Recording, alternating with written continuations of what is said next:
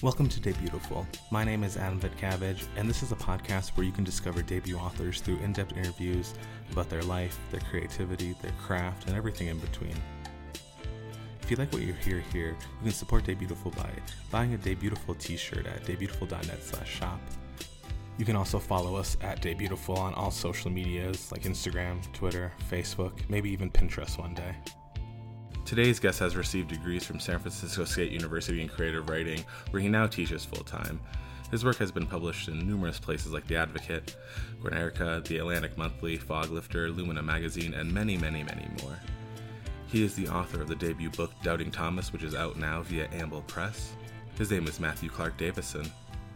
Hey Matthew, how you doing today? Well, um, hi Adam, and first of all, just let me thank you so much for having uh, me on the show. I'm thrilled to be here. I love so many of your episodes. Um, you know, my husband and I moved to move during COVID, which I think you did too. Yes. And uh, um, so I am now a several month um, resident of Oakland, California, after having spent decades in San Francisco, and it's going really, really well. We love it. Yeah. That's great. When I went to the Bay Area, ooh, I guess it was almost a decade ago now. I can't believe that. Um, I really liked Oakland a lot better than San Francisco, just like the the food and the bars and everything. Uh, more you know, my speed. It, it's interesting because I um, have loved Oakland for decades, but just the the different things that I did for work in San Francisco made it tricky to imagine my life here. But um, you know, we were uh, pretty lucky during the pandemic because both of us were able to continue working. Mm. and uh, um, things changed around the commute so we were able to to move here and we're we're, we're enjoying it so much as residents too. Yeah. And your book uh, doubting thomas is coming out on amble press. Well it'll be out by the time this podcast is out. Um, tell readers about Doubting thomas what it's about and then um, yeah we'll dive into some questions about it Sure. Yeah. Thanks. Doubting Thomas is a novel that begins kind of with a scandal. Although for years, uh, as I worked on the book, there was a complete chapter that was one sentence, and that sentence was "He didn't do it." Um, it starts with a, a, a, young fourth grader in Thomas McGurran's um, class. He's a teacher at a fancy private school in Portland, Oregon. Um, has gets flustered and his pants fall, fall down, and he can't quite uh, pick them back up, which is really unusual for a fourth grader. He just got sort of, um, you know, stunned in a certain way. And Thomas's teacher went and helped him pick up his pants, and he went home and told his parents that Thomas touched my pants. And um, this sort of sets off a flurry of uh, panic within the community, which is very liberal. And Thomas is an out gay guy, but it still sort of ruins his life. And you know all of this really very, very quickly into the novel. It's in fact, it starts a year ahead of the the action and then sort of flashes back. And so on the surface, it's about sort of what happens after a person has to live with the fact that he has been sort of um, he's been um, seen differently than how he sees himself in a very extreme way. And how do human beings deal with having to go on and live their life when they know that their community might see them differently than how they see themselves. So on, on one hand, it's about that, but really I also think that it's a, a novel about brothers. I was completely inspired by Justin Torres's novel We the Animals when it came out. And um, I was just, because of the strength of that novel, um, left wondering about that trio of brothers, one queer, and so I am one of three brothers and started, so I, I had been wanting to write about that, but uh, avoiding it too. And so We the Animals started me in the notebook. And um, so I really think that uh, I, at least I attempted for the novel to be about um, family as much as the scandal. Mm-hmm. And so We the Animals was kind of a, a jumping off point or, or something that like put a kernel of an idea in your head. Um, as the doubting thomas started becoming more of a book and you were rewriting did you i guess when, when did the idea of the scandal come in if you wanted to write about family and the brothers when did this part of it come in for it I had been, I was in a work situation where I was uh, visiting a, a, grade school. Mm-hmm. And uh, um, afterwards, I had um, overheard a conversation between an administrator and a another visitor at this grade school, where the visitor, who is a good person and a kind person, mm-hmm. and in many ways a very liberal person out in the world, saw a teacher touch a student and told the administrator that he thought that the teacher had touched the boy inappropriately. Mm-hmm. And so, of course, everyone there was like immediately concerned. And, you know, there's also laws in California that say that if something inappropriate happens, you are mandated to report it. Like people that go into the classroom are mandated reporters. And so this administrator was highly, highly, highly, highly skilled in how she handled the situation and asked uh, a bunch of very um, smart questions.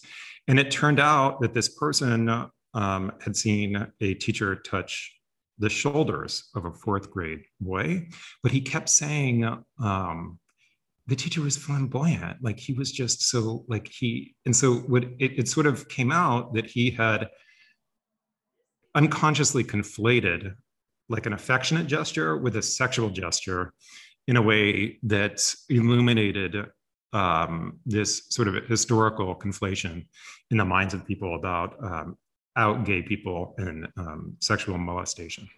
Yeah, and I, I always find that so interesting. I remember, so I'm 32, so I was in like elementary school in the late 90s, and I just remember like we there was one male teacher in our elementary school, or at least that I can remember, and even kids would be like, "Oh, like why is he a teacher?"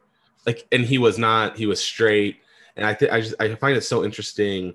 Or I'm assuming he's straight, so I actually don't know, but I think he was married to a woman. Um, but it's just so interesting like these these connotations that male teachers get regardless of sexual orientation in the classroom. And yes i understand there's a lot of things that build onto the worries but it's so fascinating that like this is a thing that like people will just see like oh there's a queer teacher. He must be a deviant for no reason other than they want to say that you know Right. And in Thomas's case, he had been like a stellar, like I'm not like Thomas in the sense that I'm a, I'm a, I'm a queer teacher. I teach adults, mm-hmm. but um, I, uh, I'm not like him in the sense that I couldn't assimilate. So I was unable to, um, I was unsuccessful in convincing people that it was anything other than uh, a big queen from the time I was a little baby queen up until now. And so um, there was like five seconds of my life when I lived in Italy when people would assume that I was straight until I like moved or spoke.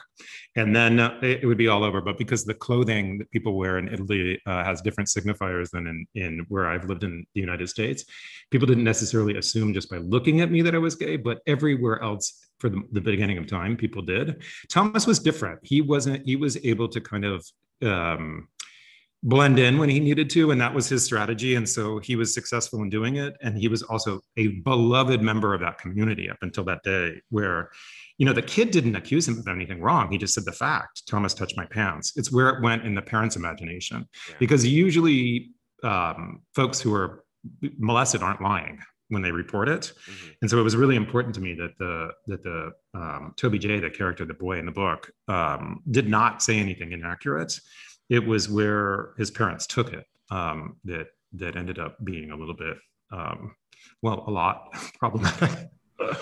Was it important that thomas was able to blend in i guess and and not be overly flamboyant or coded as queer right away you know, he was born around the same time that I was, and things are really different now than before. In fact, somebody who was interviewing me for the book just said to me, she said, You know, I can't believe that anybody would react this way to a gay teacher. She's just like, she was born in like two, uh, she was born in like the 19, late 1980s or early 90s. And I said, Okay, I totally believe you, but I want you to close your eyes and let's do a thought experiment count how many seconds it takes you to picture 10 faces of people that you know and love that would be concerned about an out gay man teaching fourth grade in their community. And she was just like, it took one second. So it, it, I think that, you know, for Thomas, it was his survival. Um, I was curious about what it might have been like or whom, where my life might have gone. John Cameron Mitchell, the guy that um, did Hedwig and the Angry Inch and many other projects, um, has this unbelievable podcast, like theater um, hybrid artistic expression um, that's um, it's really it's what he calls an alternative biography. And he imagines what his life would have been like had he not left home. And so like john cameron mitchell i imagine what my life may have been like had i been able to pass as straight would i have chosen to do that and then uh, um, how would i might have used it or whatever and so i think that it sort of started like that but really i started with you know, thinking about, like you said, about my brothers and in a, in a way that was really about thematic concerns more than mm-hmm. the actual characters in Justin Torres's book, I uh, was writing fan fiction, thematic fan fiction, I guess. Um, what does it mean to be a queer brother of three and the queer brother of three? And um, and so when this thing happened in this work situation, that's when it crystallized, and I started imagining what somebody that had played by the rules from day one yeah. might have experienced when suddenly when when his strategy had been working up until that point. Like what happens to a person when their strategies don't work anymore? Yeah yeah. And with your brothers and then like writing thematically about like this situation of how how life could have been or could be. Uh, this is just a, an off-topic kind of question but like where did you go to your brothers like while writing this to like get in their heads in a way? Or how did you tap into like the straight brothers well, okay, I love my brothers so much. They're two. They're both tied for first place. My favorite person, and uh, uh, but we did not grow up together. I left home when I was 15. I had a very troubled youth. I left home when I was 15. My brother John had already been gone for a while, um, not officially, but he went to school out of state, and so he was staying at his girlfriend's house a lot. And my younger brother is five years younger than me, and so we we reconciled after they started having children. Not reconciled, but reunited after we and getting to know one another after they started having children. And uh, so um, then I had made up in my head that that one of Thomas's brother gets diagnosed with cancer, which is also something that you learn early on happens to Thomas's brother Jake in the novel. And um, then it happened in real life. Like I had made it up first in my novel, mm-hmm. and then my brother Paul got diagnosed with cancer. And so I had to stop writing that part of the book during that time because it was so close to home that I just, it was feeling, filling me with like fear and anxiety for all the obvious reasons. And so that during that period of time, I focused instead on all of these buried feelings that I had had about how queer people have to um, constantly sort of, and not just queer people, but marginalized people from marginalized communities are constantly, constantly having to adapt in order to fit into systems that never really included them, and then make them feel lucky that they get, get to be there in the first place, rather than uh, um, sort of focus on the value that they bring in uh, um, those those places. And so I was thinking about this a lot too because Obama was in office at the time that I was writing it, and so much of what was coming through the mainstream media was ignoring um, so many historical points, and also just sometimes having very superficial reactions to uh, um, what what people were perceiving as pro- um, progress, and it was making me really really nervous because I had lived long enough and I had lived through the first AIDS pandemic. To, to I mean, I had lived through the AIDS pandemic, and so I knew that conservatism and hyper conservatism often follows moments of progress. Well, sorry to hear your brother got cancer or was diagnosed with cancer. Um, he survived. Good. Okay. And he's yes. doing really, really okay. well. I, I was. So I'm sorry to not have uh, closed that parenthesis. I got back to it after he survived. I'm so sorry. No, no, I um, yeah, thank you. I'll edit that so I'm not as confused. Um, so uh, that's good that he survived cancer and you were able to go back and and put that that thread into Doubting Thomas that you were had started. Um, and a, as the book progressed, as you kept writing it did you know where like thomas's story would end up or did that kind of unfold as you were writing well one thing that i knew was that uh, after getting accused of and i don't want to i want to i don't want to do spoilers mm-hmm. but um, after thomas gets uh, after thomas got accused and was forced to leave his job where he was around children i did want to force the reader to contend with, and myself, of course, to contend with putting him in a situation where he would very intimately have to be involved with children again. Mm-hmm. and to have to confront that within himself because there's also questions about when assumed guilty before you even do anything mm. and then um, been made to suffer consequences as if you were guilty even when you were found innocent through various investigations like um, thomas was there's still an effect that it has on the psyche of the person. And I know from personal experience that the bullshit that I grew up hearing about what gay men were like, one of the examples that I have that most illuminates this is that when this is not in the novel, but when I was a kid and I went to Sunday school, I was given a pamphlet. This was this came out of the imagination of some person whose job it was for the Catholic Church to make pamphlets about that homosexuality as a sin. And the imagination of this person conjured a man with a big bulge in his jeans. It was a cartoon drawing. Mm-hmm. Giant eyelashes, exaggerated eyelashes, which this culture associates with femininity. Mm-hmm. And clutching a chain link fence, watching boys play on a playground. Now, I was like, however uh, old you are, 10 or 11 years old, I already knew that I had crushes on boys. I already knew what uh, homosexuality was because I listened to a sex therapist named Dr. Ruth Westheimer mm-hmm. under the covers on a transistor radio under my at, at night. Um, so I knew what homosexuality was. I probably knew that I was gay on some level without having the vocabulary for it. And I'm been given this pamphlet so, what's the rest of your life like around children, especially when your brothers start having children, when you grew up with these messages? That was one of the thematic concerns that I really wanted to push in the novel, like really put my characters in super uncomfortable situations. Mm-hmm. So, I did know from early on that on some level, Thomas would have to get back in a room with kids. Um, and that plays out in the novel in a particular way. Mm-hmm.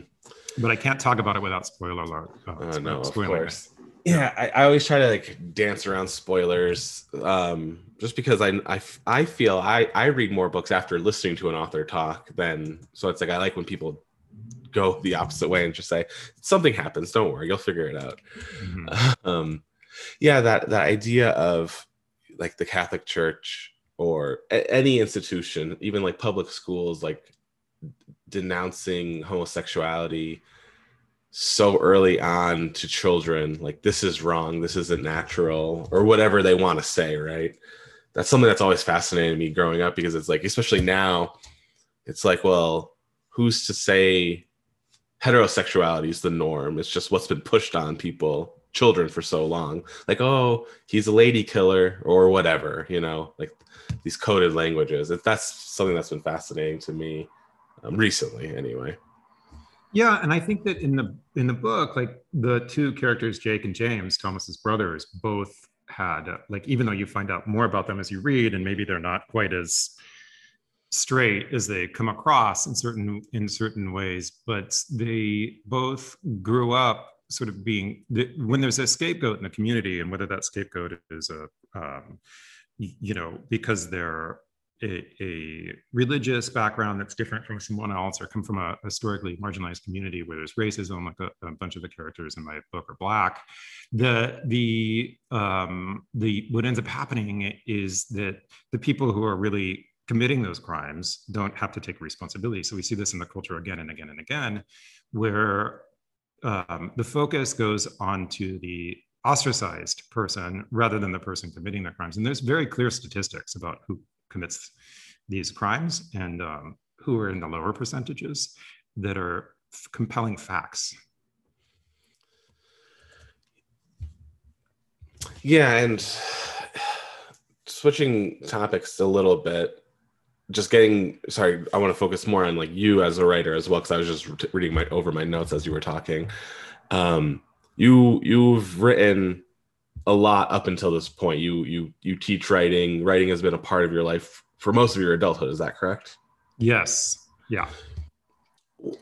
Was writing for you growing up? Were you were you writing growing up? I mean, I guess I should ask that first. Were you always a mm. writer? No, no, no, no. I didn't do well. Um, I, I could get by on kind of Gemini charm, gay sparkle, and um, diversion tactics in grade school. Mm-hmm. Those things worked, and I also, you know, there was, there's, I, I found out much later that um, that my brain works in a highly logical way, and so I, it's good at um, sort of solving complex puzzles. And so I was able to do well on, um, you know, multiple choice and those kinds of things that are essentially been proven since it being pretty useless in determining intelligence or whatever. But I, uh, um, you know, I was able to get by, but I didn't think of myself as academic. I'm, I do have some um, learning differences that make um, that made things tricky because of how um, learning, I mean, how teaching was done back in the day. Yeah.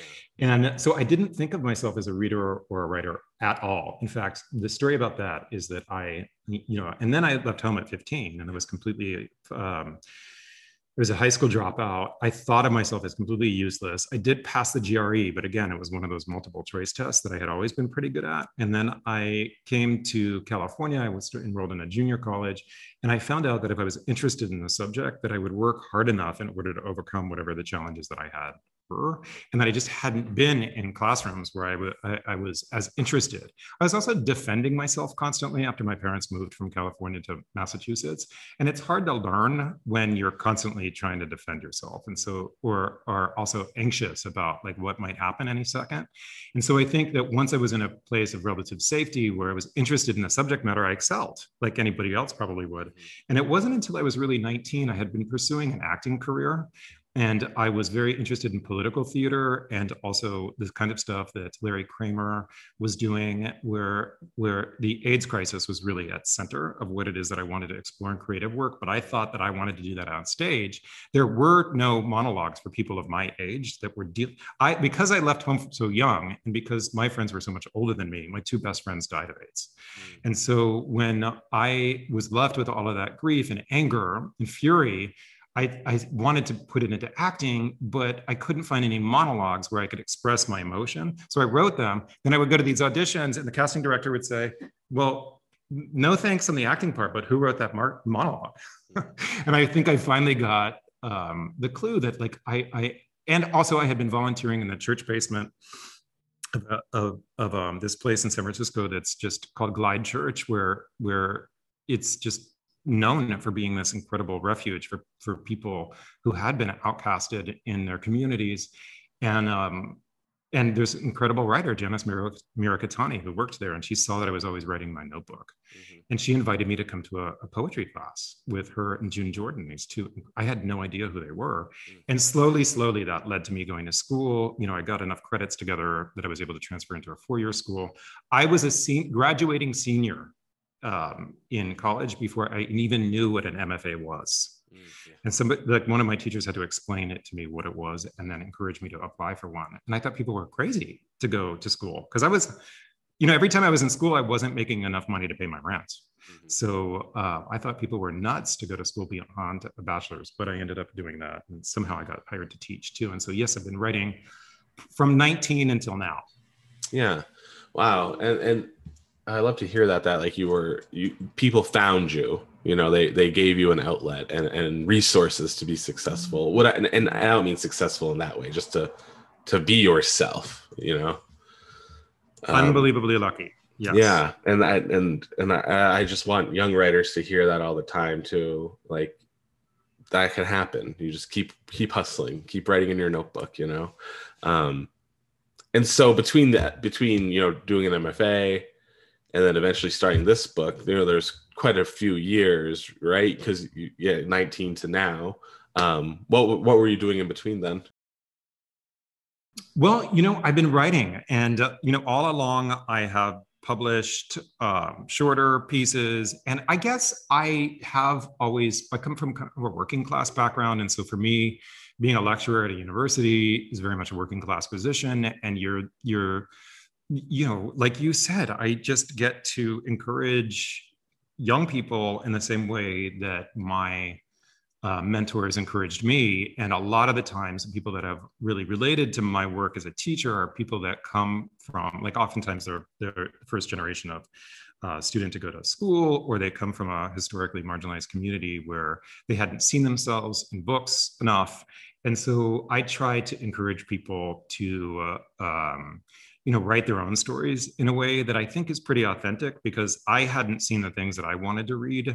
Um, growing up either. I, I, thought that I hated reading, but I didn't hate reading. I didn't see myself in what the, you know was being published, and I do. I want to go on record as saying that I see myself in stuff that isn't autobiographical all the time. And for me, I can see myself in the story of somebody that I share nothing in common with and have zero identity markers in common with. But if it gets to some sort of emotional truth, then I can see my humanity in that person's humanity or that character's humanity rather, and so i finally you know found those writers. And uh, um, you know with book stuff i think that from you know my my editor at amble michael nava who's a prolific writer and an um, incredible um, editor said to me you know i think that in the, the draft of doubting thomas that i gave him he said i think it could be angrier and i think it could be queerer. And i think that my writing may have been a little bit too queer for for some um, acquiring editors and maybe not queer enough for some others. And so I guess like with anybody and everyone else, like timing had to be on my side. And I had boring, um, you know, publishing industry challenges, just like agencies opening and closing, people switching, this and that and the other thing, that sometimes cause like two year delays between getting another agent and whatever else. And, um, you know, for me, I never, I had dark nights of the soul about it every once in a blue moon. Like if there's six, there's, there's 365 days in a year, I might have had like 20 dark. Like, is it ever going to be my turn? Am I ever going to publish a novel or whatever? And but most of the other time, I just felt like so lucky to have lived through AIDS, to have a job that I loved, to have reconciled with my family, to have deep friendships, and to be able to do something that I loved while getting smaller, bite-sized um, validation from the places that I published shorter works all along. And I had really come to a point in my life where that was enough for me. Like I didn't, I didn't ever stop writing books, but I stopped pretending that I needed a book in order to validate myself as a person. And um, so I just kept, I, I, kept writing. Some years were more um, productive than others. And like every human being, I went through, I've gone through the whole um, figuring out how to best take care of myself in order to maximize my creativity, um, which is trial and error. But, um, you know, that, that's sort of my story. I have found out, Adam, it's really funny that some of my closest friends were really worried about whether or not I would ever get a book. They were so relieved when I when I when I announced that I had a book, and I and I didn't announce it for a long time after I knew. But when I when I announced it finally, like some of my friends like burst into tears. One of them like cried for five minutes nonstop, oh, wow. and I realized like, oh, he was anxious. Mm-hmm. Um, about me getting a book, but I, I really wasn't. Um, some days it was hard, but yeah. most of the time I didn't even think about it. I just love that you have like friends and loved ones who care so much about your work, regardless if it's published or not. Like I know he, your friend was anxious if it would actually be out there in the world, but the fact that like they cared is just amazing. Oh yeah, I mean I have the absolute best friends and community. I'd have tied for first place with yes. with everybody else that feels that way. And and you mentioned like you can connect with books, even if they don't necessarily have I- identifying markers as similar as you, as long as there's an emotional truth. What books recently have you been enjoying or finding yourself in in some ways? Well, I promise I'll answer that question. I do want to say though that there's like there's a couple of books that really informed this book that are hmm, completely mm, crazy, crazy, crazy that I would have never guessed. For example, I reluctantly read Gilead by Marilynne Robinson because I wasn't interested in a point of view Christian older guy married to a younger woman writing a letter to his son. I just felt like if you were to give me Uh, it was just like a hundred percent of the plot points that I read about were uninteresting to me, but she was coming to San Francisco State and I read it and I was blown away by it, completely blown away by it. And she used very simple language. I had been working on a very voice driven piece that's very poetic in style. Um, and I was just like, I was sick of it. And it was also in the first person. So I wanted to see what would be like, what it would be like for me to strip down all of the tricks that I thought I was pretty good at and see if I could just write simple declarative sentences and see whether or not that would work for me. And then for whatever reason, autobiography of my mother by Jamaica Kincaid, which is, you know, at the time that it came out, it got some reviews that I think, you know, the the people doing the reviews didn't really try to inhabit what she was doing. They were more comparing it to other more common book, like more common plot, like arrangements that people use in within novels. But I also felt like she was like really reflecting on a really, really, really bunch of very very difficult situations. And i thought i was interested in like how do you keep a reader's attention when like bad thing after bad thing after bad thing? Because thomas loses his job in my novel but that's just the beginning of his bad year. He has like a really really bad year. And so how does one keep a reader's attention if that's the truth of some people's experience that i wanted to illuminate? Um, you know paul Lisicky's lawn boy is something that i'm rereading now. And uh, um, in anticipation of uh, a conversation that he and I are going to have. And I just, I, I absolutely loved that book for so many reasons. Dorothy Allison's uh, Bastard of Carolina, even though I wasn't born in the South, had a huge influence on me. Sula by Toni Morrison is the single most instructive novel I have ever read on the topic of characterization and or I mean I love that novel so much so that it's I can't I can barely study it. But when I listen to students who have to study it talk about it I realize that it's an absolute masterclass in every element of composition and the form especially characterization. Um, but lately, lately, I've been really reading um, Miah Jeffra, who's a wonderful writer. He's one of the editors of uh, Foglifter magazine that published an early part of Doubting Thomas. He wrote a collection of short stories that's really wonderful called The Violence Almanac. Um, I loved what um, Juli, um, Juli Delgado Lopera wrote, like her book, Fiebre Tropical is an, is an incredible book that plays with form. Um, De'Shawn Charles Winslow recently published a book in the last few years called In West Mills that I just finished. He, he I also found out was highly influenced by the novel Sula. And then also somebody that I went to graduate school, Patrick Ryan, um, wrote a collection of short stories called If We Were Electric that blew my mind. There's many more. I just mentioned some queer ones since we're um, you know, we're heading into Pride Month here when recording this. A huge thank you to Matthew Clark Davison for coming on the Debutiful podcast today. If you want to learn more about the author, please visit him at matthewclarkdavison.com. His Instagram is Matthew Clark Davison. His Twitter is Matthew C. Davison. Please support Doubting Thomas and Amble Press by picking it up at your local independent bookstore. Thank you so much for supporting Debutiful. Please visit debutiful.net for more book recommendations and author interviews. You can also find me on social media at Debutiful for Instagram, Twitter, Facebook. Everything you can think of, Debutiful is there. As always, I'm Adam. This is Debutiful, and you're all beautiful.